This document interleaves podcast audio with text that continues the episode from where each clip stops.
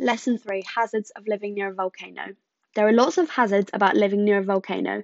They include pyroclastic flow, lava, tsunamis, lava bombs, lahars, acid rain, earthquakes, gas, and ash. Pyroclastic flow is a fast moving cloud of very hot ash. It also has bits of rock in it.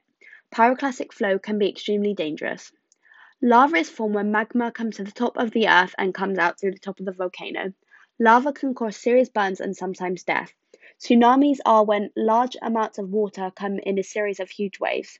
These are caused by volcano eruptions or earthquakes. Lava bombs are clumps of molten rock that have cooled instead of being a liquid. Although they are solid molten rock on the outside, they have lava on the inside. Lahars occur when ash mixes with water. This causes a cement like consistency. Acid rain is rain that has harmful acids. Acid rain can fall in wet or dry forms, such as rain, snow, fog, or hail. Earthquakes can sometimes occur before a volcano is about to erupt. Gas can be released from the inside of the volcano. These can be very harmful. Ash can contain minerals and fragments of rock. Ash can also lay on top of things. Even though there are hazards about living near a volcano, there are some good things about living near a volcano. These include fertile soil. This can be good for growing crops it will be good for tourism.